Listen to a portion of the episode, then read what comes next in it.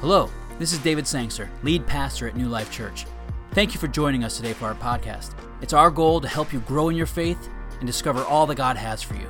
I hope you're encouraged, challenged, and inspired. Enjoy the message.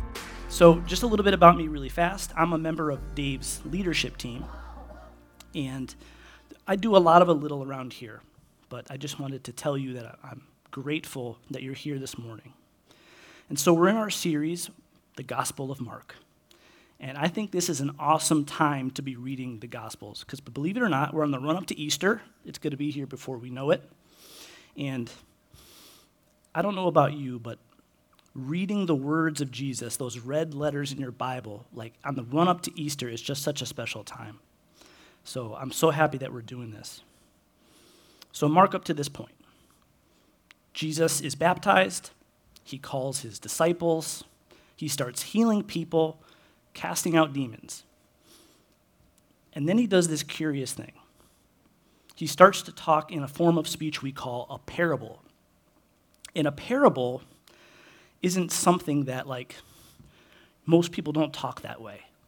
But what it is a story that might be true, it might not be true, but the point of the story is true. So the big idea of today's message is this: the kingdom of God is not what you would expect. So if you would open your Bibles to Mark chapter 4, we're going to be working through verses 26 through 34. And you can kind of park it right there. Everything else that we're going to use should be on the wall behind me. Father, we thank you for this day. We thank you for your word. Lord, I pray this morning that you would give these people eyes to see, ears to hear, and Lord, that we would know that you live in these pages, that your word is holy, and that we would cherish it this morning. And I thank you in Jesus' name. Amen. Mark chapter 4. The kingdom of God is like this, he said. A man scatters seed on the ground. He sleeps and rises night and day. The seed sprouts and grows, although he doesn't know how. The soil produces a crop by itself, first the blade, and then the head, and then the full grain on the head. As soon as the crop is ready, he sends for the sickle, because the harvest has come. And he said, "With what can we compare the kingdom of God, or what parable can we use to describe it? It's like a mustard seed, that when sown upon the soil is the smallest of all seeds on the ground. And when it comes up and grows taller than all the garden plants and produces large branches so that the birds of the sky can nest in its shade." He was speaking the word to them with many parables like these, as they were able to understand. He did not speak to them without a parable. Privately, however, he explained everything to his own disciples. So this section of scripture we have is two parables. And then there's these two little verses at the end that kind of suggest that Jesus talks differently to different people. He talks to the crowds with parables, but he talks to his disciples with deep explanations. So that made me ask this question: which one am I? Right? Which group of people would I be in if I was there? And what is with the parables anyway? So a parable is a short or simple story that illustrates a moral or spiritual truth. Jesus was famous for speaking in parables. And this is almost to his detriment, though, because this is kind of where we get that hippie, secular Jesus, the wise teacher. He just speaks in these parables, and it doesn't really matter who he is, but we'll accept these teachings. And I bet you most people, if you asked, they could provide for you one of these parables. They could roughly do it. We even name some of our laws after these parables. You have the Good Samaritan laws, so they're famous teachings. But the details of the story don't necessarily have to be true for the point of the story to be true. Okay? So a parable has this effective way you can teach people. You're telling them a story, and by the time they get to the end of the parable, you've told them something that might be true, complicated, or uncomfortable. Right? It's not just this sing-songy way. So when someone tells you a parable, what you should be doing Your antenna should go up because someone's going to tell you something very uncomfortable, something that you might not want to hear, because otherwise they would have just said it to you, okay? So when we listen to these parables, what I want you to do is say, what is the uncomfortable truth that Jesus is about to tell me? So I made up a parable for you. And this is really silly, but I just want to show you like the mechanics of how it works. I come home and I say to my wife, honey, there was a man who worked very hard. And on his way home from work, all he wanted to do was get home to his family. And she's like, okay, yeah, that's you, right? And I'm like, yes. And I said to her, excuse me, that's Mike. And I said to her, I just don't know what I'm going to do about it. I need to get home to my wife. I need to do this faster. And she's like, okay. And I said, that man bought a Mustang. And I know that it's cheesy, okay, but do you see the point? When she heard me telling her this parable, she's like, uh-oh, what are we doing here? So that's silly. But parables aren't just a New Testament phenomenon either. There's actually a really good parable in the Old Testament that the prophet Nathan says to David. So I want to work through that with you today. 2 Samuel 12, starting in verse 1. I don't have this one on the wall for you, but I'll read it to you. And you'll see where we're going with this, how these parables work. So the Lord sent Nathan to David. When he arrived, he said to him, antenna should be going up. There were two men in a certain city, one rich and the other poor. The rich man had very large flocks and herds, but the poor man had nothing except one small ewe lamb, that he bought. He raised her and grew up with him, and she with his children. From his meager food, meaning the lamb, she would eat. From his cup she would drink, and in his arms she would sleep. She was like a daughter to him. So that's about as close as you're going to get in the Bible to like the loyal man and his dog story, right? This little, if you're a dog owner, you know what that's like. Now a traveler came to the rich man, but the rich man could not bring himself to take one of his own sheep or cattle to prepare for the traveler who had come to him. Instead, he took the poor man's lamb and prepared it for his guest. And that's a nice way of saying they ate it. David was infuriated with the man and said to Nathan, as the Lord lives, the man who did this deserves to die, because he has done this thing and shown no pity. He must pay 4 lambs for that lamb. So now, here's where Nathan drops the bomb on David. He says, you are that man. This is what the Lord God of Israel says. I anointed you king over Israel, and I rescued you from Saul. I gave your master's house to you and your master's wives into your arms, and I gave you the house of Israel and Judah.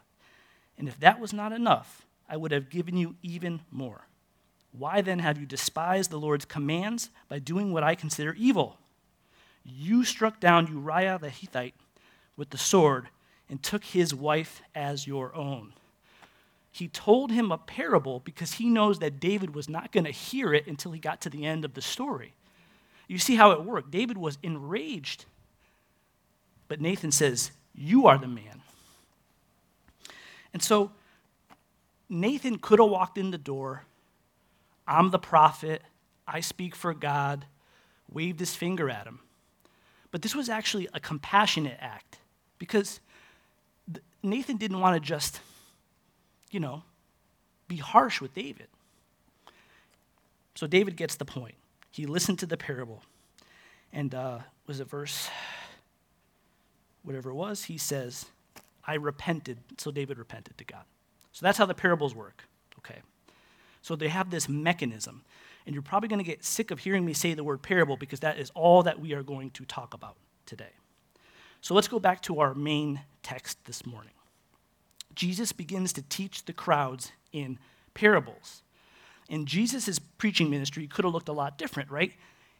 If we thought Nathan had clout, Jesus could have just came and said, I am God. Here's what I have to tell you. I don't care if you get it. Right? Like, he didn't have to be compassionate, because that's really what a parable is. It's a way to let people down softly. And I feel like that's kind of what we do in the church today, right? Like, Jesus could have talked to everyone like the experts do. He could have used all these big church words that we use. substitutionary atonement, progressive sanctification, election. No. Jesus spoke to the people very plainly, okay? Jesus does not talk down to people, nor does he talk over people. And when Jesus was ministering to us in the gospel, we read about a Jesus who wept, who had compassion. He pitied people. This was a king that people did not expect. So our main passage today is two parables. And we're going to work through them, but what I want you to do when we read them, put your antennas up and say, what is the uncomfortable truth here that Jesus is trying to tell me? Mark chapter 4, 26 through 29. This parable is in all four Gospels, so this is something that Jesus really wants us to listen to. Starting in verse 26. The kingdom of God is like this, he said. A man scatters seed on the ground. He sleeps and rises night and day. The seed sprouts and grows, although he doesn't know how. The soil produces a crop by itself, first the blade, then the head, and then the full grain on the head. As soon as the crop is ready, he sends for the sickle because the harvest has come. So Jesus is comparing the kingdom of God to just this humble farmer casting seed on the ground. But did you catch it? Did you catch what's uncomfortable about that? Verse 27 says, although he doesn't know how. The farmer doesn't even know how all these natural processes work. The kingdom of God is near, but you have no idea how it works. Because what the parable is saying to us is it's not about you, it's about me. Because ultimately, the germination of the seed, the growing of the grain, and all those processes, the farmer even says, I don't know how it works, but it does. And so this is how the kingdom of God works. It's an uncomfortable truth. It's not about you. The kingdom of God is not about you. It's not about me. It's about God. Alistair Begg talks about the kingdom of God like this. The kingdom of God is vastly different from any earthly kingdom that has existed or will exist. Earthly kingdoms are under the sway of sovereigns whose power is limited and will eventually decline. But God's kingdom, far more than a geopolitical entity or a piece of history, it is everlasting, universal, and personal, and his dominion over it will endure through all generations. This is a vastly different worldview from any we're confronted with on a daily basis. Today's Western culture praises personal achievements and self-sufficiency. We're encouraged to believe that we are in control. But when God's kingdom comes into our lives and when we pray for Jesus to take his rightful place on the throne, a revolution takes place. We need not be panic-stricken or tyrannized by any shift in earthly power. Instead, we can rejoice in our Lord, who is sovereign over all these things.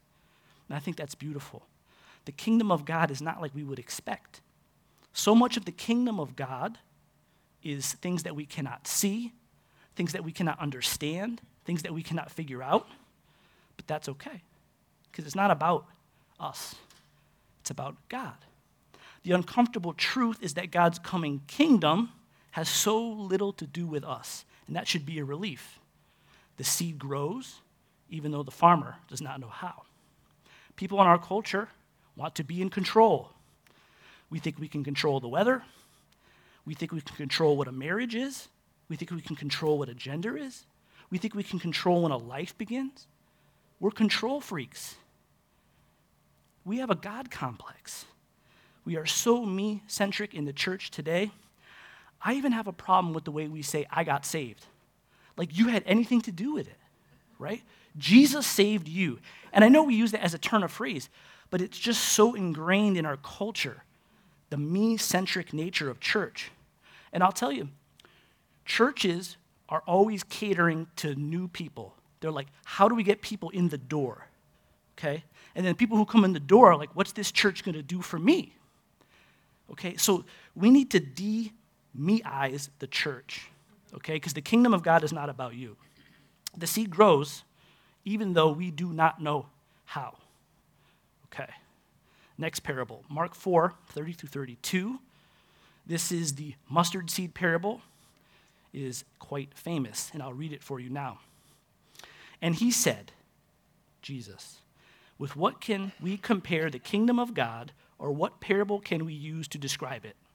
It's like a mustard seed that when sown upon the soil is the smallest of all the seeds on the ground.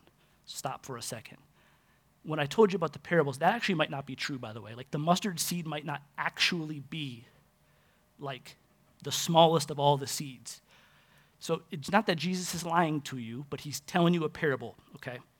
And when sown, the mustard seed, it comes up and grows taller than all the garden plants and produces large branches so that the birds of the sky can nest in its shade. That also might not be 100% true. I don't think mustard plants grew like redwood trees or whatever. So this is a famous parable. I'm sure there's at least one of you in the room. I know I have. I've said, Lord, give me a mustard seed of faith, right? So we intuitively know what's happening here. Something small grows up into something big. But did you catch the uncomfortable truth? What Jesus is asking us is, are you, the listener, are you willing to be small for God? Are you willing to be small for the kingdom of God? Because that goes against our base instincts, right? We live in the West. We're growth-oriented. We're goal-driven. Your high school guidance counselor pulls you into the office and says, what are you going to do for the world, all this other stuff. And I'm not saying that's wrong, but in the kingdom of God, what God really wants you to do is be small. He wants you to reduce yourself so that he can use you to do his will, because that's more powerful than anything you can do on your own. The kingdom of God looks different than all the other kingdoms on earth, right? In this kingdom, the meek inherit the earth. The leader is a servant. You pray for those who persecute you. You love your enemies. And you must submit to a king.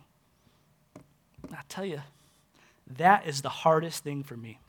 It's like, I'm a good old American boy. I was brought up to hate the king, right? Like, that's in our ethos, right? We fought a war over this, okay? And I think this is hard for people in the West because it's not that democracy is a bad thing, but in its proper context, it's all those processes of democracy must operate under the real king, okay? The kingdom of God is not about you. It's about being small so that God can use you.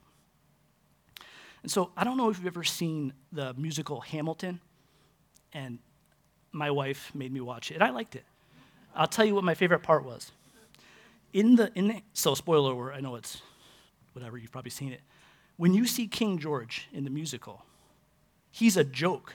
Like, he's comic relief. And I remember sitting there laughing going, the king, ha, ha, ha, ha, right? So, like, we have this distaste for the monarchy here in the West. Like, I know we have that celebrity thing where we care about the royals across the pond there, but, like, we know, like, there's a part of us that's like, that is a joke. But what I'm telling you is that attitude, in some ways, is a struggle that people here in America, this church, in our country, that we're always going to have. We don't want to submit because we think we are in control. It's hardwired into the American spirit. And so I want to show you an example of Jesus showing you what it looks like to get small for God. Philippians 2, 5 through 8. Adopt the same attitude as that of Christ Jesus, who existing in the form of God, did not consider equality with God as something to be exploited. Instead, he emptied himself by assuming the form of a servant, taking on the likeness of humanity, and when he had come as man, he humbled himself by becoming obedient to the point of death, even to death on a cross. So when we talk about being small for God, what we really just mean is the word obedience. If you want to be a good citizen of the kingdom of God, you are going to be obedient to his will. You put aside what you want, what you need, what you feel for the kingdom of God. And that's what getting small for God really looks like. And as I spent time with this passage, I started to realize that this theme of getting small for God, it's through the whole New Testament. right? If we look to some of our church fathers and we just look at some of their words and their actions, we see what getting small looks like. John the Baptist says in John's gospel, he must increase, meaning Jesus, but I must decrease, getting small. Paul writes to the Corinthian church, I am the least of the apostles. This is the guy that wrote like 40% of the New Testament, considers him the least. Church history tells us that when Peter the apostle was finally crucified, when he met his martyr's death, he has to be crucified upside down because he knew he wasn't worthy to die like his Lord. This is what getting small really looks like. When Jesus was in the garden and he was about to meet his human end, if you will, this is what he said. The Bible says, Jesus went a little further. He fell to the ground and prayed that if it were possible, the hour might pass from him. And he said, Abba, Father, all things are possible for you. Take this cup away from me. Nevertheless, not what I will, but what you will. Not what I will, but what you will. And so that's powerful. These great men of the Bible and women too, they said, I need to get small for God so that he can use me. Because the things that grow up out of our flesh, it's not good. It's not good. And I want to make an important distinction here. Getting small for God is not like some act of subservience. It's not weakness, okay? Because it's not going to look the same for all of us, right? Leaders are going to have to serve. Extroverts, sometimes you're going to have to keep quiet. Introverts, sometimes you're going to have to speak up. If you don't like worship, sometimes you're going to have to let yourself go. If you love worship, sometimes you got to tune it down just a little bit, maybe to make someone next to your brother and sister feel more comfortable. But what's going to happen is when God asks you to go against your base instincts and your flesh, what he's going to put in that place is something greater than that. When Jesus was hanging on the cross, this was, in that time, a death that was so undignified. It was brutal. This was not a death worthy of a king. He could have got down right then and there. He could have summoned the armies of heaven. He didn't do that. His attitude was, Father, your will, not mine. And so this obedience of Christ, I want to tell you something. That's like a nuclear bomb in the spiritual war, okay? Nothing is more upsetting to the devil than someone saying, not my will, but yours. When we do the will of the Father, that is like living in another kingdom. And so when we think of this parable, when we think about the mustard seed, I want the church, and it's going to start with me. What I want us to start thinking about is, what can I do for God? What can I do for the church? Not what can the church do for me? What can God do for me? It's difficult. It's difficult. And I want to say one more thing about verse 32 of Mark chapter 4. It's at the end of the parable of the mustard seed. It says that the mustard seed grew into a plant so big that the birds of the air could nest in it. And I want you to know in this context, birds are bad. Like, this isn't a good thing, actually. In other parables, we see the birds come and gobble up the seed before it can sprout. Abraham has to chase vultures away before the covenant ceremony can happen. So for the sake of today, at least, birds are bad. And so the kingdom of God, if people are obedient, the people of God's kingdom that grows out of the mustard seed is so big and so unexpected that even the birds of the air can take refuge in the church. That is like a kingdom you've never been a part of. That even the enemies of God or the people who are far away from God, if we do what we're supposed to do, we submit and we pray and we worship the right way, there's refuge for them in our church, people. That's not like any other kingdom you've ever been a part of. The rain falls on the just and the unjust alike. Because ultimate justice, all those things, that's for the king. Because in a monarchy, there is no trials and all that other stuff, all those freedoms that you have, it's up to him. But our king is good and true and just. And so Jesus speaks to us in parables because this stuff is, it's hard to understand and we don't really want to hear it. Who wants to hear? The guys up here, it's not about you. Get small for God. Put your desires away. It's not really that fun. I mean, I kind of wish the Bible said otherwise. Do you, bro, you know? But when Jesus is done with the parables, verse 34 of our main passage today, it says, he, Jesus, did not speak to them without a parable, meaning the crowds, but privately he explained everything to his own disciples. So the encouragement is this. I want everyone in this room to know how lucky you are this morning. Because when we read in the Gospels about the crowds of people, thousands of people would just go out to hear Jesus say some parable. And that's not that that's fantastic, but that's all they got. They lined the streets when Jesus would walk through, and people would just be lucky to grab a piece of his clothing, right? But the disciples got everything explained to them. They had a private audience with Jesus Christ. But what I want to tell you this morning is that you do too.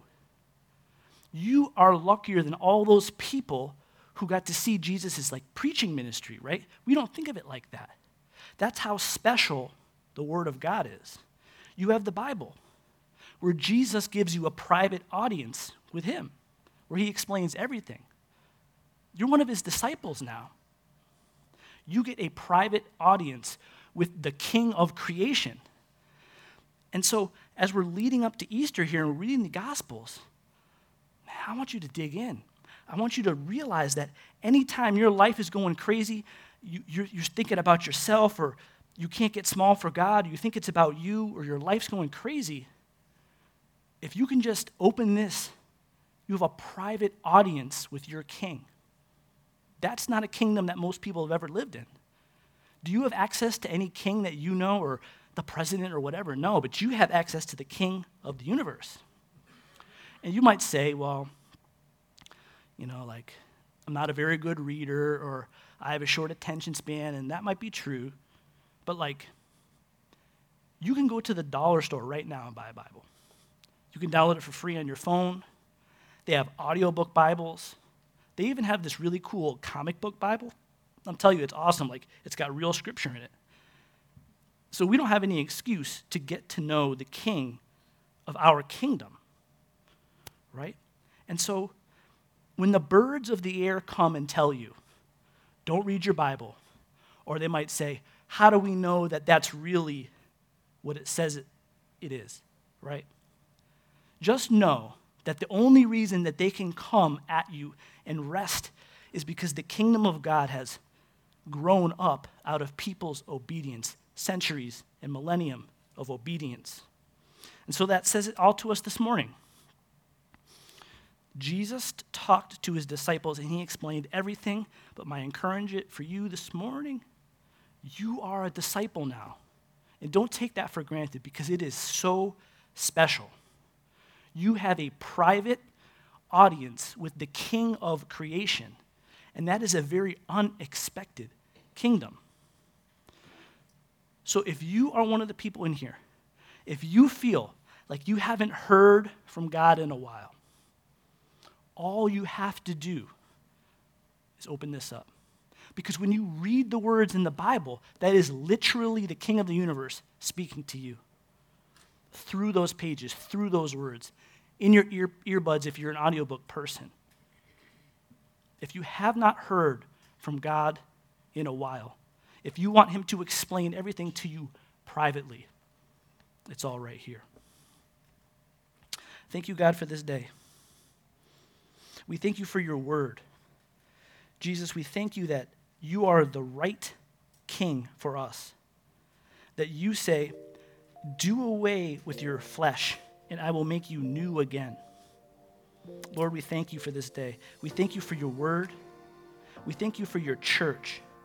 And Lord, I pray over the people hearing me today that they would see that they need to reduce the things of this world so that they can be replaced with the things of your kingdom.